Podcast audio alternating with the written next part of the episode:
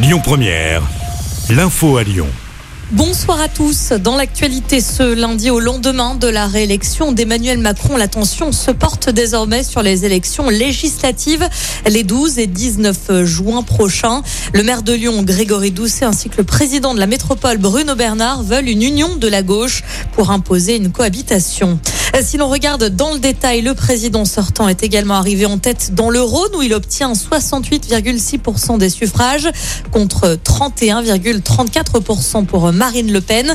Les 59 communes de la métropole et les 9 arrondissements de Lyon ont également placé Emmanuel Macron en tête ce dimanche soir.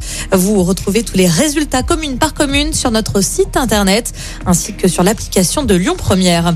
Et puis à Lyon, des tensions ont éclaté hier soir à l'issue de ce résultat. 2 à 300 membres de l'ultra-gauche se sont rassemblés place Colbert.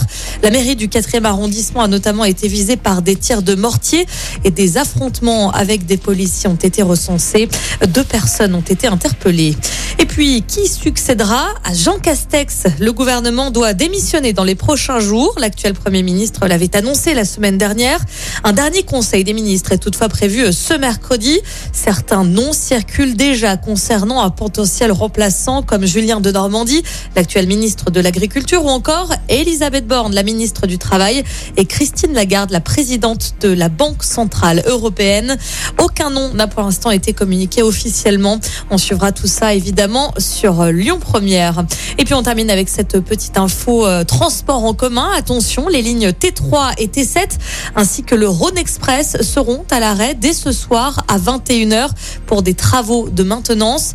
L'opération sera reconduite demain soir, mercredi soir et jeudi soir. Des bus prendront le relais cette semaine. Écoutez votre radio Lyon Première en direct sur l'application Lyon Première, lyonpremière.fr et bien sûr à Lyon sur 90.2 FM et en DAB+.